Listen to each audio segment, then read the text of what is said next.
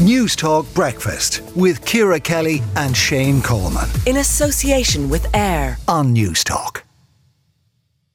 Now, the Dublin Fringe Festival is back after a two year hiatus with a full lineup of events running across the city. 430 artists will make up this year's edition with a full on calendar of events to offer for 16 days and nights. So, what has this year's edition to offer? We're joined by Ruth McGowan, Dublin Fringe Festival Director and uh, CEO, uh, joins us now. Ruth, I suppose if you were describing the Fringe Festival to our listeners, how, how would you do so?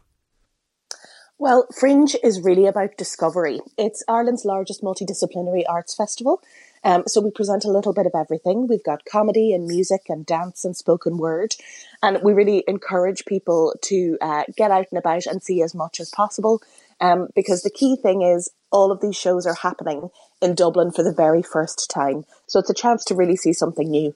Okay, 570 performances. Is there uh, is there ones that are your? I mean, maybe it's uh, it's it's unfair to ask you, but are are there ones you're particularly excited about?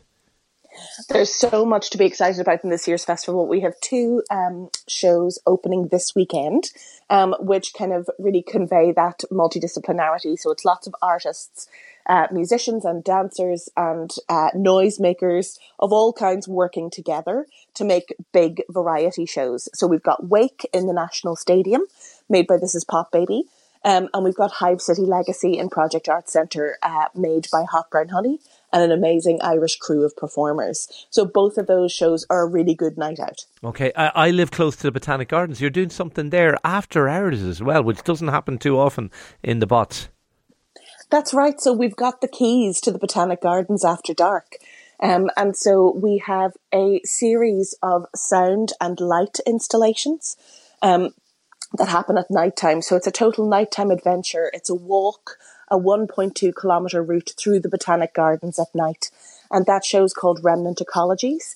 And we can't quite believe that we've gotten uh, permission to do it because it's really a one of a kind experience. Oh, sounds great. I might tip along to that myself. Uh, just before you go, sort of the best advice uh, to people on how to find out about things and also how to experience the event.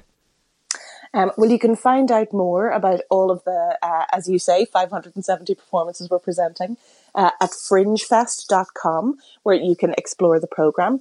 And the piece of advice that I always give people is to take a risk, go and see work by an artist who you've never seen before, uh, or a type of performance that you wouldn't normally go to. Um, and your curiosity will definitely be rewarded this year. It's a really special program. Okay, sounds brilliant. Ruth McGowan, Dublin Fringe Festival Director and CEO. Thank you for talking to Newstalk Breakfast this morning. Newstalk Breakfast with Ciara Kelly and Shane Coleman. In association with AIR. Weekday mornings at 7 on Newstalk.